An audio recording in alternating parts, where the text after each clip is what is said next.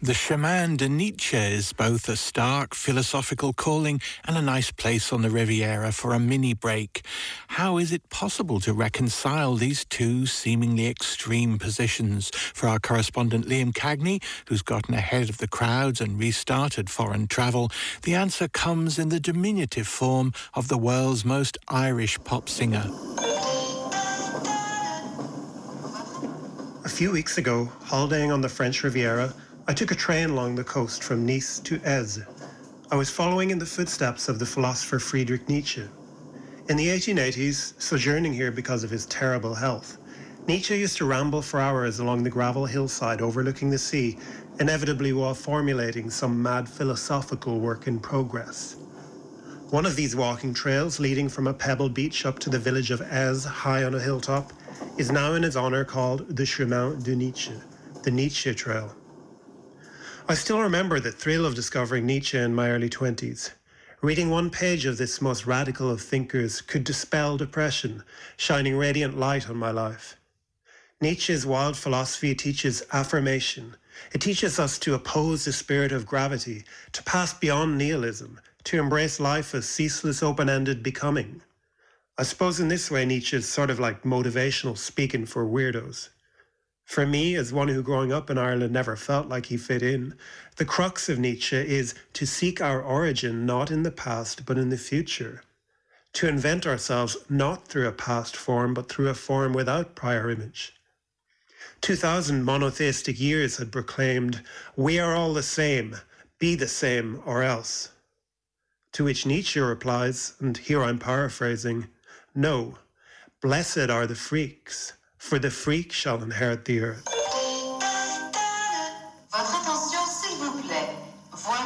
Disembarking the train, I followed the signs. I clambered up the early stages of the meandering path. The heat was blazing, the ascent steep, and I was a panting, sweating mess before long.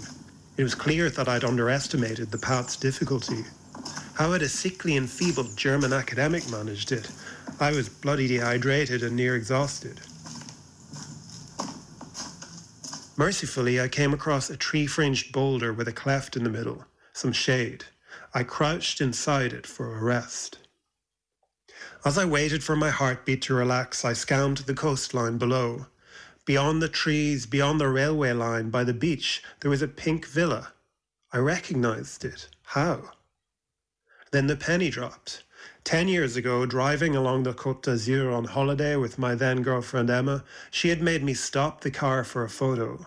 She said it was Bono's house. Bono has a villa here in Èze, at the foot no less of the Nietzsche Trail. How strange, how unwelcome. I resumed walking. I was determined to press on and to expel from my mind all Bono thoughts. Irish, all too Irish. I was here to commune with Nietzsche. Now, as the path opened onto a spectacular vista of the shimmering Mediterranean, I took from my bag my battered copy of Thus Spoke Zarathustra. To conjure Nietzsche, I began reading Zarathustra aloud. You look up when you feel the need for elevation, and I look down because I am elevated. Who among you can laugh and be elevated at the same time? Whoever climbs the highest mountains laughs at all tragic plays and tragic seriousness. A French couple, looking embarrassed and avoiding eye contact, passed by in the opposite direction. At once it struck me. I was being just like Bono.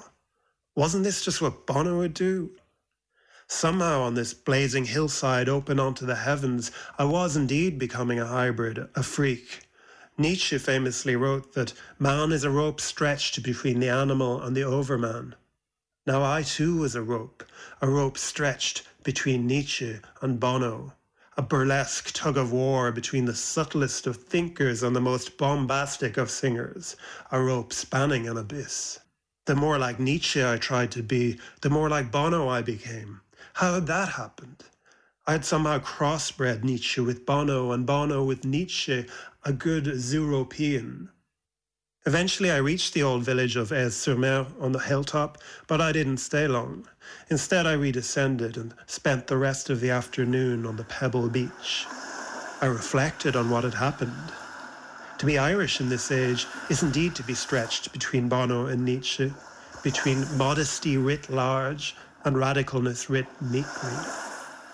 Should we pile up our familiar platitudes like turf? Or should we strike out on a ridiculous road without destination? I still hadn't found what I was looking for. I watched the waves churning beautifully, violently, always different, always alike. Dusk approached. On a faraway hilltop, I spotted a white dome, an observation point, a remote telescope. Why couldn't I just be a stargazer? Why couldn't I just be the stars? Liam Cagney there, walking du Côté de chez Bono. Coming up tomorrow, it's Culture File Likes, and on Saturday, we're exploring the stories of women artists through the self-portrait. And Jennifer Walsh senses some similarities between a commercial robot and Britney Spears. That's all in the Culture File Weekly, Saturday, 6.30pm, here on RTE Lyric FM.